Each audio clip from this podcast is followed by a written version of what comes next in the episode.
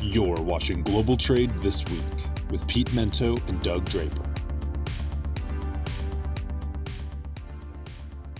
Hello, everyone, and welcome to what could be the greatest investment of your time all week.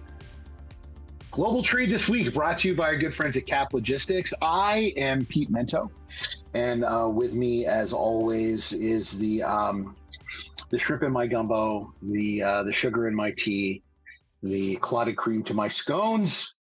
Doug Draper. Doug, how are you, pal? Pete, I am doing awesome.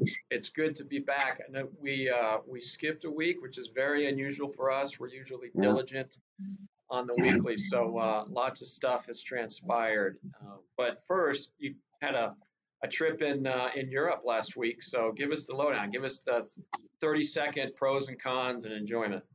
Yeah, I, I planned this trip back in December, and I had no idea how completely off the rails Europe was going to be this week. So uh, we were in Europe. We got there um, before we were in London for a few days before the Queen's funeral, but it was just days after she had passed. And then we were there the day after her funeral but the um, I can send pictures, you know, just the miles and miles of floral tributes and the way the city had poured out its affection for her, and, and you know, say whatever you want about about the royal family, the the fact that that the queen was a person who who devoted her life to public service for that long, I think is impressive. And that is the way that I chose to look at it. I mean, what, what an incredible act of sacrifice to spend your entire life essentially living for the people that you loved, and I I, I enjoy that very much. Um, France was um, well, it was France, and going to France with three people who don't speak French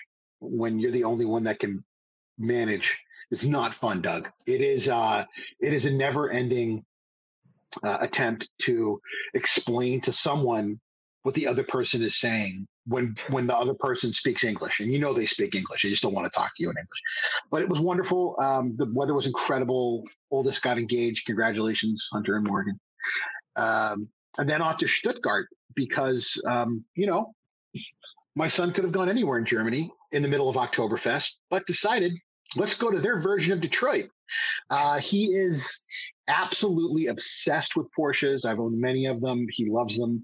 So we went to the Porsche Factory Museum. We got to take the 911 tour. It was absolutely incredible. And then to go to the uh, Porsche Museum where I just drooled. I just drooled, buddy. I drooled for three hours staring at these absolutely exquisite automobiles. Um, it was amazing. And then back to London for, for five days um, of me dragging these people from place to place to make sure they got some form of culture. It was um, it was something, Doug. Um, I spent the last three days basically hammered because I'd had enough of being the tour guide. Between being the only person who spoke German and the only person who spoke French and the only person who knew where the hell we were going, I just finally had it. So yeah. that was well, the last well, couple of days. Yeah, that's good. Well, what did you expect, right? Going out there taking that crew, but Mm, I expected that people in their early 20s could handle a little time alone, Doug. That's what I expect. I thought, you know, Google is here. Um, you don't have to talk to anybody to go shopping at Louis Vuitton. So just, uh, you know, do whatever you got to do. But mm-hmm. uh, I did drink all the wine and ate all the cheeses. Uh, it made me very sick because of the diet that I've been on. So I am I'm recovering as far as that goes, but I'm, I'm fine. So uh, happy to be back in the States middle of football season and uh, to be back on the show. Thank you for for asking, Dougie. Yes, yes. Well, it'll be a uh, a, a Mento remake of the Griswold family European vacation. So, oh, but, God. but the good news is that Keenan can throw up some pics if you want to toss them up there. Well, I can. I I absolutely could. Yeah, that'd be a lot of fun, actually. Yeah. Yeah. Yeah. So. So what do you got for us, Doug? You're going first this week. What's the first topic, pal? All right, man, we're going to kick this thing off. Um, and it was a topic that I that popped up last week that I thought was still important enough to, to roll over. You know what, Pete? When I was looking at topic, I'm like, oh my God, one week off. There's just a lot of stuff that is missed, right? I'm like, I've got to talk about this. I got to talk about that. I got to talk about this. Um, but I'm going to stick to uh, to the plan from from last week and, and dribble in a little thing at, at halftime. But this is really about Amazon double downing. Uh, on being a true logistics provider, right? And um, it, it, it, caught my attention. So there's this group, a company out in Europe called Vigo, F E uh, uh, V E E G O, Veeqo. It's a free shipping platform, um, and it's essentially going to allow Amazon sellers the ability uh, to shop rates from all carriers. So it's not a full blown WMS, but you want to get in there and shop and, and move your rates, uh, uh, check rates. The two things there is number one, it's free. Number two, it's giving people access to carriers outside of the Amazon network. Yeah. It also is going to in- integrate into eBay, Etsy, Shopify, which are all kind of rivals if you look at a big picture of, of Amazon. So they're giving away free software that allows you access to other carriers that provide delivery services. And it's integrating into companies that basically are a marketplace exactly like Amazon.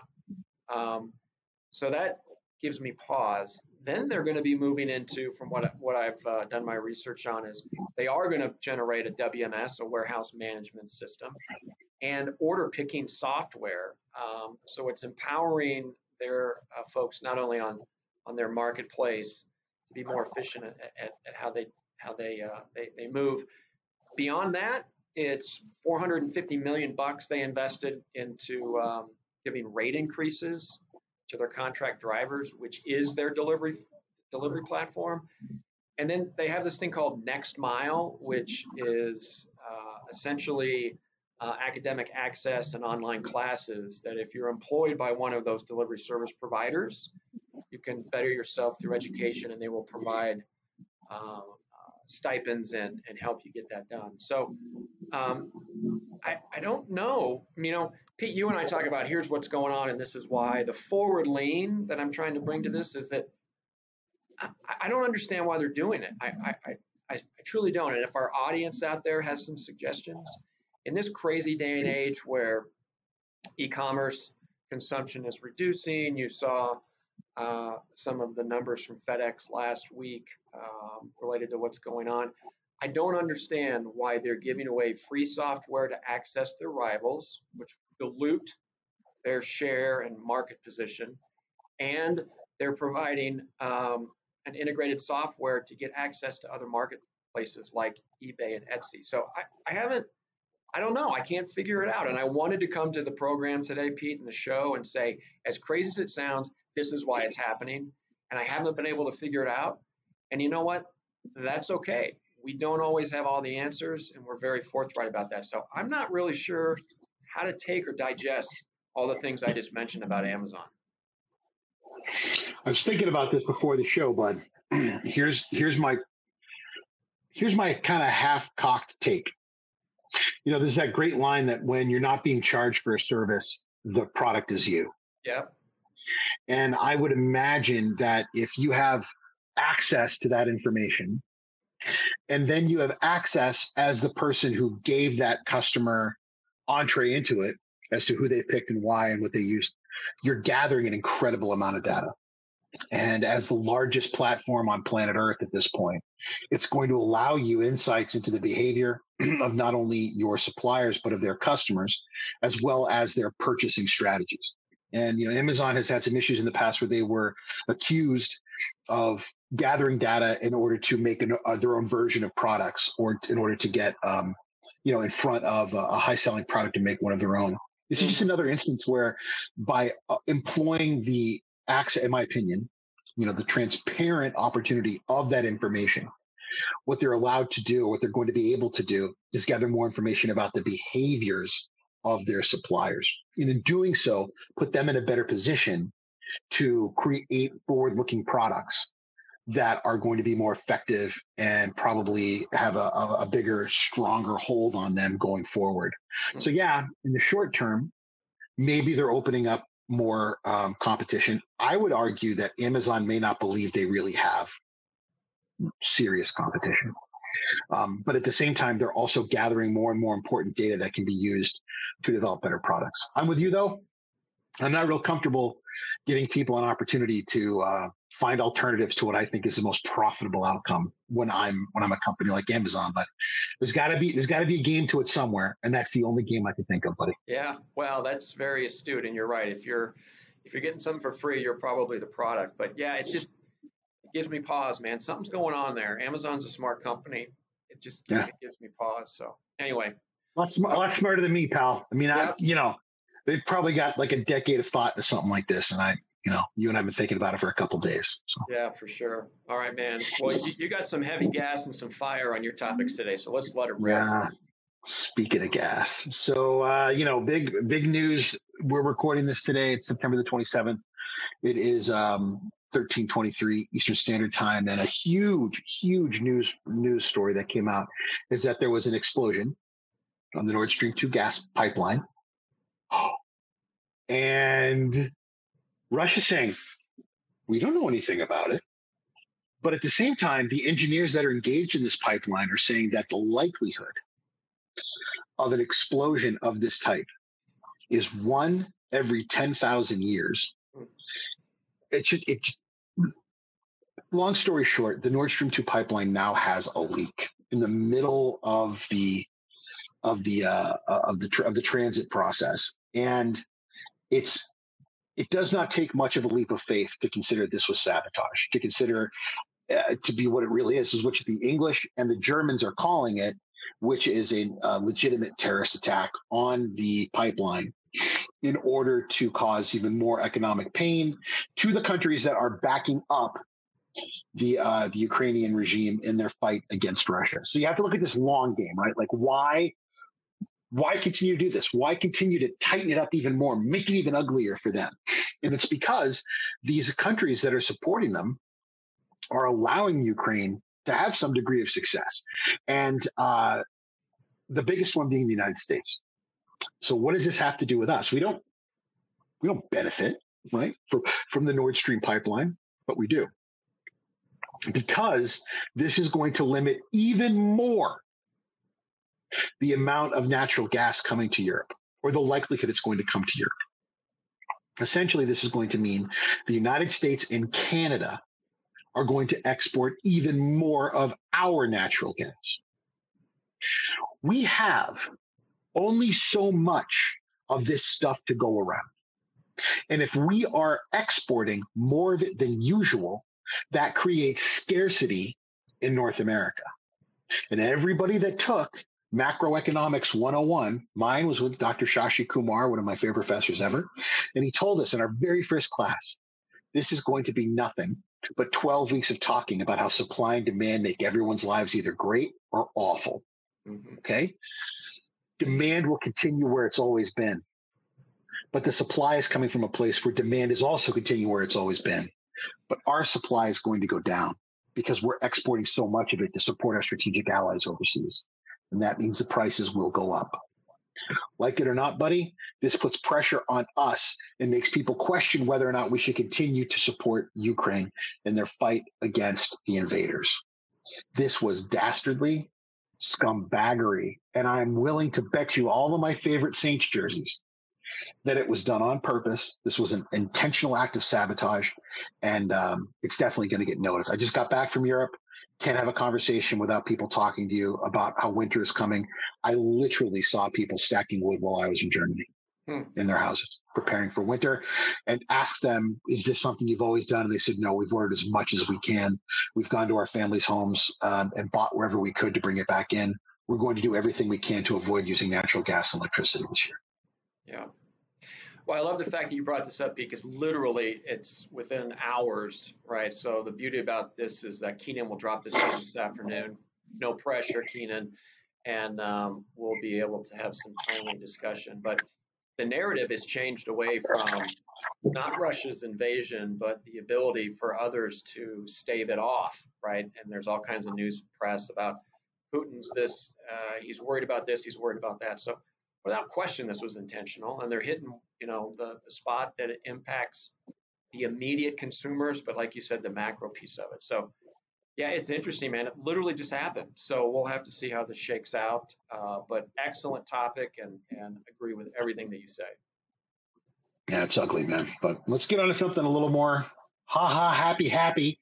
Yes. It's time for halftime. Uh, brought to you by our good friends at Cap Logistics. If you want to learn more about Cap Logistics, we um, we implore you, please do check out their website at caplogistics.com. They're the ones that make it possible for us to bring you this content every week to the thousands of you who take time out to watch it, listen to it. Um, continue to subscribe, please. Continue to tell your friends. And with that, Doug, what's topic number one for halftime? Yeah, like you said, we're pivoting. So this is the infamous U.S. News and World Report best colleges that dropped this fall. Every year it happens. It talks about just exactly what that is, the best colleges.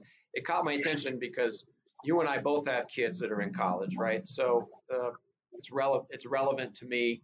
It's relevant to you, and um, you dive in deeper. So a couple of fun statistics, or maybe not fun, but but interesting. That 19 of the top 20 schools on the list cost 55 grand or more per, per, year to attend, right?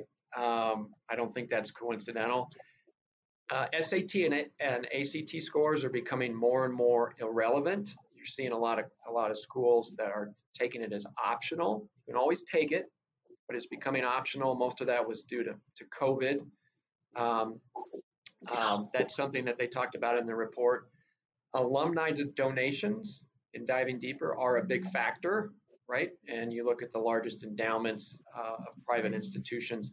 I bet of the 19 of the top 20 I just mentioned, I bet 15 of those 19 have endowments that are astronomical in size, and that factors in. And then this is something I didn't know 20% of the score is what they kind of defer as the popularity contest, where they ask other academics, right, to qualify in an academic environment their peers. So it's basically saying, hey, what do you think of Harvard? Hey, what do you think of, uh, of, uh, of Yale or Princeton? And um, it's like a self fulfilling prophecy. And then here's the one that caught my attention, Pete, is that Columbia was just recently called to the carpet about outdated, I'm using air quotes here, outdated and incorrect uh, methodologies in submitting their data which is a very uh, PC way of saying that we haven't been telling you the truth. And over that uh, period of time, they went from the eight number 18 on on the report up to as as high as number two just last year. So the whole thing's a farce. It gets a lot of uh, a lot of press, but you know the, the bottom line is that yeah, I guess it's interesting to know, but the whole idea of the traditional four-year college, and this is a whole nother show, Pete, because you and I both have kids that are in the trenches involved with this, uh, is just going through a paradigm shift like nobody's business. So my point here is I wanted to bring it up and, um, and just the absurdity of it, and, um, and that's about it. So here's the top five: Princeton, MIT, Harvard, your alma mater, Stanford, and Yale. And I have to give a shout out to my University of Kansas Jayhawks, where we came in as number 121. Um, but we still have the best basketball team in the country. So, anyway, I'm done. That's it. Well, if, if only having the best basketball team helped you to become employed once you graduated with a degree in engineering. Um, here's my quick take, Doug, because you know this topic makes me crazy. um, the number I just checked it to make sure the the the number four school for best bang for the buck in America is Maine Maritime Academy. Number three, Kings Point. Number five, Mass Maritime Academy. Number six, Texas A&M Maritime Academy, and number nine, New York Maritime Academy. Hmm. If you're not going to school to graduate immediately with skills, it's a waste of your time. According to this report, the average graduating salary for a student who graduates from Maritime Academy is $126,000 a year. That's the average. Um, what is the point? I have two kids in college right now. One goes to MIT. She wants to be a software programmer. She's brilliant. Um, the other is basically a professional rugby player. There's no other way to put it. Go Golden Flyers! Big game this weekend. Uh, but you know, when you're going to play a sport, just like you said with Kansas, a lot of the decisions that you're making are based on the coach, the visibility to national and professional programs, and your chance to play against highest competition. Should be the same for academics. Are you getting the best possible bang for your buck with these professors? I don't know that you are anymore, pal. I don't, I don't, Harvard is nothing but marketing. It's a complete waste of your time. There is nothing going on there other than making relationships you can't get anyplace else. If it's about meeting important people and building relationships, good for you. But people are always impressed about where I went to college. They're not so impressed with what I learned. Everything important I know about global trade, everything I know that's about international relations, I learned through doing. Mm-hmm. And ours is a business of learning by doing. I'll tell you, there's one thing they don't teach you how to do at Harvard, and that's sell air freight. So don't get me started, baby. Uh, All right. What's, my halftime go for it. this week uh, had to do with my trip to Europe, man. So I got out of my, uh, you know, my cab at, on the Champs Elysees and, uh, and I was about to walk across and there was a bike path there. And I almost, Doug, when I tell you that, I don't know how fast this guy was going on his e-scooter, but there's a there's a good, I mean, there's a physics question here about whether or not this 170 pound French dude, if he hit me doing about 30, you know, and I'm, I'm, I'm 265 pounds right now. If he would have hit me, I don't know who would have won that physics competition, me or him. Hmm. Because he came barreling up this bike path that I admittedly did not realize was it was a bike path, right? and I was in the way. It was my fault. And he came to a screeching, skidding stop in front of me. Words were exchanged. Some things may have been said about our our you know shared ethnic values, um, but it was not the first time through the course of my trip in Europe that I saw everywhere e-bikes, e-scooters. Every time you would go into Uber to try to go somewhere, the Lime scooters, the bikes, they would pop up there. People taking the rental bikes. You know, you can throw in a couple of euro and you can use a bike for the distance you want to go, and then they charge you for it. Mm-hmm. The embracing that people have taken there to using this as a means of transportation is until you see it, you won't get it. I've been in Boston, I've been in New York, I've been in LA, I've been in Chicago, blah, blah, blah, blah, blah. It's nothing like it is in Europe. I watched an old lady in Germany on one of these Lime scooters blasting past me when I was in Stuttgart. And on her back, she had all of her groceries. She had to be in her 70s, Doug, just going right past me like it was an F1 race. And she was hanging on it like Tony Hawk on a skateboard. She was ready to rock and roll. This was not her first rodeo if it's any indication of what we're going to see in this country, that business, that whole platform of business is going to overtake so much. We have all these kids who can't drive, don't want to learn how to drive, living in cities, and we don't have the kind of infrastructure they do with buses and subways and light rails. This is going to go somewhere. These these electric bikes and these electric scooters are going to go somewhere, unless you live in like Chicago or Minneapolis and winter comes, and then well, you might want to buy yourself a pickup but I was blown away, Doug. It was everywhere. And I, I don't know why I was so surprised, but it really did get my attention. Well, I think the key thing that you, uh, well, two things. Number one is the infrastructure by far and away is, um, you know, is set up more. And the other thing is that most people that may not know this who don't have kids in, in this area, but kids don't want to drive. When you and I were growing up, I mean, if I could get my learner's permit at 15, I had it at 15 years in one day, right? yeah. Kids now yeah. just do not have an interest in driving. And so, but they need, still need mobile and they want to get around and they want to do their thing. And you don't need a license to jump on a scooter. So I think that demographic is going to be, but the challenge is the infrastructure is different. So talk about Tony Hawk, you got to know how to maneuver and where the hell you're going in these big cities. Um, but I think those two things combined are going to make that, uh, that industry continue to grow. Yeah, Doug, you bring up a great point. The number of times I almost saw somebody just bite it because they clearly were not they weren't used to riding one. Just like I'm sure if I jumped on one, I'd look like an idiot. But you know, there are people who probably should not have been whizzing through the streets at that point. Um, that were just they were an accident waiting to happen. So I think the law will eventually catch up to these things. But yeah, it was fascinating, buddy. For sure. All right, man. So my topic two is related to the CHIP Act, CHIPS plural.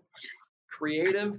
I love acronyms that the government comes up with because somebody back there is just cranking out oh, yeah. stuff that oh. they're trying to spin it so it has some relevance to what they're talking about. Here's CHIPS creative, helpful incentives to produce semiconductors. Now, the, the normal uh, acronym guy must have been out to lunch or on vacation because that's pretty weak. But anyway, the, the gist of it is it's federal aid to encourage construction of micro uh, microprocessor manufacturing facilities, right? So 93 or excuse me 39 40 billion dollars in subsidies and tax incentives to build um, and the one piece that's interesting here is that if if you do get those subsidies and tax incentives if there is a ban so if you're a company that builds a plant in Arizona, New Mexico, Ohio, and Texas seem to be some pretty popular states. So you lay down ground, you take advantage of the uh, the incentives and the subsidies. Is that you have a ban uh, from producing chips that are more advanced than 28 nanometers in China or Russia. So I Googled what the hell's a nanometer. I still don't understand that, but I said, what does a nanometer do for me as a consumer?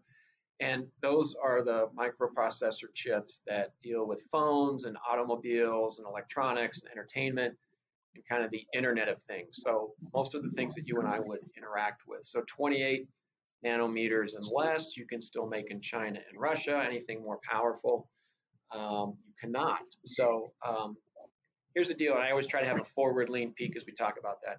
Number one, you don't just build a microprocessing plant like next month, right? So this stuff is years out. This is not a short-term fix.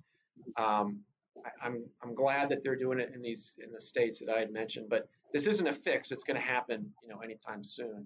The other thing is that um, um, the plan consists of government liaisons that help facilitate uh, the process. So that means you got a government guy going into Austin, Texas to try to facilitate local and state regulations. So it sounds good, but I don't know what a government liaison is going to do to expedite anything. And really, don't you think? So this is the last piece on this one, Pete. Is don't you think everybody in the entire world is aware of a chip shortage? And if you already have a plant and is already making chips, why don't you just amplify that and run these things 24 hours a day, amp up the, uh, the, the, labor, facility capacity, um, long-term contracts to make sure you can uh, keep things in place. So I love it. I think it's a great idea. Um, it's not a quick fix, and everybody's aware of the shortage. And so those that are already making it are going to come up with some creative ideas to turn the jets on and help um, uh, flood the market and take care of those that need to consume. So there's my uh, take on the CHIPS Act that just rolled out. So my, my first response, buddy, is oh, I got some feedback there. My first response, buddy, is um, you know that there's some junior staffer who they for the next 20 years in my in my in my um in my version of this it's a guy who went to like clemson and his dad who owns like 11 car dealerships got him a job working for the senator right um and he's gonna be like in every party well you know i'm the one that came up with the acronym for the chips act you know, there, there's that guy, right? Or or that that young staffer, it's a man or a woman or whatever in between. But you know, there's a there's a person who's going to get free drinks, and that is going to be their interesting topic of conversation for the next 20 years. Mm-hmm. Oh, uh, this is my friend, whatever. This is my friend Sierra, and he's the one that came up with the concept of the CHIPS Act. The idea of it? No, no, no. Simply the name. yes, he spent an entire weekend on making sure that it's it meant chips as he put together. And he's just sitting looking all smug and sure of himself. Yes, actually, that was me. So happy you brought that up. I'd love to talk to you about my process for getting there. And then, you know, they they they call this guy up whenever they come up with another one. Uh, you probably parlay that into a six figure uh, consulting job. But I, I um I love this act for all the reasons that are diametrically opposed to who I am as a free trader. what we're basically saying is we're going to build them here. We're using federal money. And if you dare ship this stuff overseas, we will burn you to the ground. We will economically destroy you, right? Like there's there's this antithema sort of concept that we're being kind of Chinese, buddy. Where where we're saying like we're going to support this, we're going to help you with this, but damn it, this is for America and for the people we care about, um, and, and to make sure that that we we don't have to depend on China. Well, why stop at chips, man? Why stop at chips? We've got a whole list of crap that we need to not depend, like shipbuilding as a great example. Okay. But as far as ramping up everything, you know, I, I don't know, and I honestly don't know, Doug, but from what I understand, getting the raw materials to make chips isn't exactly easy either. And, um, you know, we're, we do have access to that. So it's just a question of can they make them quick enough? Do they have access to raw materials, you know, quick enough to get there? One way or the other, a time will come soon when the market will be flooded with chips and we're going to ask ourselves, was doing this really necessary? Mm-hmm. Because we're making a crap ton more and we're selling them and you can only buy them from certain producers. I just, I just see this being economically, you know, regrettable somewhere down the road. But we should be putting all this money into looking for a type of semiconductor that is not chip based. That makes a lot more sense yeah. to me. Yeah. Excellent points. All right, bring us home, my man. What you got? Yeah, so this topic sucks. Um, this would be like when we do halftime and you talk about something super positive, and I'm like, and now everyone's going to die. Uh, the WTO came out with a recent statement today, as a matter of fact, saying, hey, everyone, not sure if you've noticed, but we believe that there's going to be a global recession. It's like, thanks, Captain Obvious. You know, none of us realized that. And the other half of this was it's going to be worse than we ever thought. So rather than uh, a 4.7% growth, I think 4.6 that they were that they're expecting to do, the same three. So that is a huge drawdown. That is normally these guys talk in terms of like a quarter or a half percent, but to go that big is pretty damn big, man. And they said that it was going to affect mostly developing economies. So not the kind of economies that, you know, we, we normally talk about on the show, not the Chinas, the Western Europes, the, the USMCAs of the world, but more the sub-Saharan Africa, the um, parts of the Middle East, certainly, you know, the, the less financially stable parts of Asia and, um, you know, to a degree, Africa. So why do we care so much? I, I try very hard to explain to people the complexities of economics in a way that they can understand. So here's here's the headline. More people, significantly more people, are going to die because of the economic conditions that our response to the pandemic caused than the pandemic. And I can I can hear people's heads blowing up all over the internet right now while I say that. But here's the fact of the matter. Um, I'm looking at the stats right now, buddy the um, for every thousand people in in the world, you had roughly somewhere in the neighborhood of one that passed away from COVID over a span of 24 months. And that number now is drastically decreasing. So, so deaths from COVID, although people get COVID and it makes them sick and it takes down our, our ability to be productive. Um, but more importantly, you know, the, it didn't really affect child mortality. Okay. Um, two economists you might want to take some time to read about put out a report um, not too long ago, Doran Hoffman, and they put it very simply. Point eight, let me get the number right here because I don't want to misquote them. 0.826 people per thousand globally will die because of this recession. So for every thousand people, 8.826 people, so you know less than a person, will die. So you're like, well, that's less than one, Pete. Ah, this global recession is going to last for five to eight years, and it's going to affect the developing economies worse than it's going to affect the developed economies. So although Western Europe Asia and the United States may recover in 24 months. It could take as much as six to eight years for parts of Africa, Latin America, and Asia to recover from what just happened from COVID. It's called the bullwhip effect. The really scary number is that for every thousand, we increase child mortality by four. So four more children are going to die per thousand because of this recession. And th- these are, by the way, conservative numbers. And those numbers spike in developing economies. So that's a global number. The response to the COVID pandemic and what we did to our global economy to shut it down and then not restart it very quickly is going to kill significantly more people than COVID itself did. Now, I can also wrap in unemployment numbers, right? So, you know, you, you have a lot of, a lot of people don't realize this, but you have thousands of people who die. 40,000 people for every um, increase of one point of our unemployment in this country. And that, along with um, you know access to people being sick, reductions in productivity, that's a Western economy. Can you imagine what that's going to mean to developing economies that are not going to see any type of stability, that are already facing famine, that are already facing problems with food, um, uh, insecurity. The pictures that are coming back right now from Ethiopia, that are coming back from um, all, all over Africa right now, are heartbreaking. It's not going to get any better. And when we're worried about paying our own rent, and with gas prices rising and natural gas prices rising, keep our own family warm, I, I shudder to think about what aid's going to look like going to those countries. Doug, we have a very dark couple of years ahead of us dealing with the financial ramifications of what we did to keep our economies running during COVID. Mm-hmm. Yeah. Well, it wouldn't be appropriate if you weren't uh, weren't wearing a black hat and a black T-shirt with that kind of messaging, Pete. it seems to happen frequently. But um, a couple things. One is I think the Roaring Twenties are over. Right?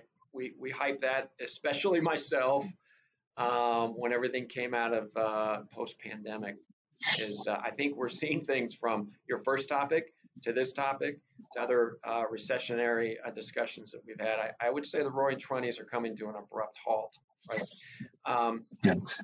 The second piece is kind of goes to your macroeconomics comment um, uh, uh, earlier, is that it's a first world and a third world problem, right? Until the third world numbers and implications that you described affect the first world, it's not going to get the press. It's not going to get the needed uh, assistance uh, that um, it, it, needs. And so it's it'll be there. I, I truly believe. I, I love the fact that you said 24 months for first world type of countries, and then you referenced you know four to five, six years. Unfortunately, in my opinion, that if unless it's directly impacting us and there's some type of macro effect what I'm doing on my day-to-day basis, it's not really going to matter. And I think that is a horrible statement that I just made. But part of what we do here, Pete, is tell about the truth. And that's my personal opinion.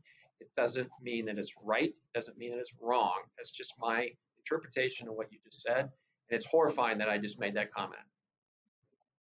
Yeah, well, uh, you know, the two of us have always been a little bit on the side of all you is love on on this show, you know, and I think if I could say anything, it's as the world begins to ask for help, we need to all do what we can to help. We all need to reach out in whatever ways that we can, either through our time or our treasure to help people in need. I just think it's going to be a lot of people in need, but I put a statistic up today on LinkedIn. The single largest asset class on planet Earth is the Chinese real estate market. Far surpasses the U.S. stock market. Far surpasses it. So, and um, they're in a 40% decline over last year as far as the number of sales, new home builds, all of it. And they're saying that the next year is going to be even worse. Nobody's talking about mm-hmm. that. What's that going to mean for the massive population of China that is not involved in high technology middle class growth? China is still a relatively poor country. And these are the sorts of things that are going to affect that part of its culture and that part of its economy and will have a trickle down effect on the rest of their economy and their ability to be productive. I don't think we realize how fortunate we are here. And those of us that are fortunate have a responsibility to people who are not to do everything they can in their power to be helpful. You can disagree with me, but that's just how I feel personally. So, although it was a doomsday kind of conversation today, Don, I think it gives us all an opportunity to pause and think about what we can do, remembering how scary those times were to help people who are in scary times of their own. Agreed. I love your time and treasure. If more people would donate their time that's where the personal connection is. Treasure is you just uh, write a check and hope the problem goes away. So I love the fact that you ended with that. Um, and that is the end of this week's edition of Global Trade This Week. As Pete mentioned a couple of times, Cap Logistics uh, is the group, and Keenan, part of the Cap family, makes this thing happen. We get off the rails time and again, and we have personal opinions, which I thank Cap Logistics for letting us uh, uh, say and, and, talk to our audience about. So, caplogistics.com check them out for your logistics and supply chain needs. Pete, that's it, my man. Uh, great show. Appreciate it. I'm glad we're back in session and um, have an excellent week. Thanks, buddy. I'll see you guys next week. Take care, everyone.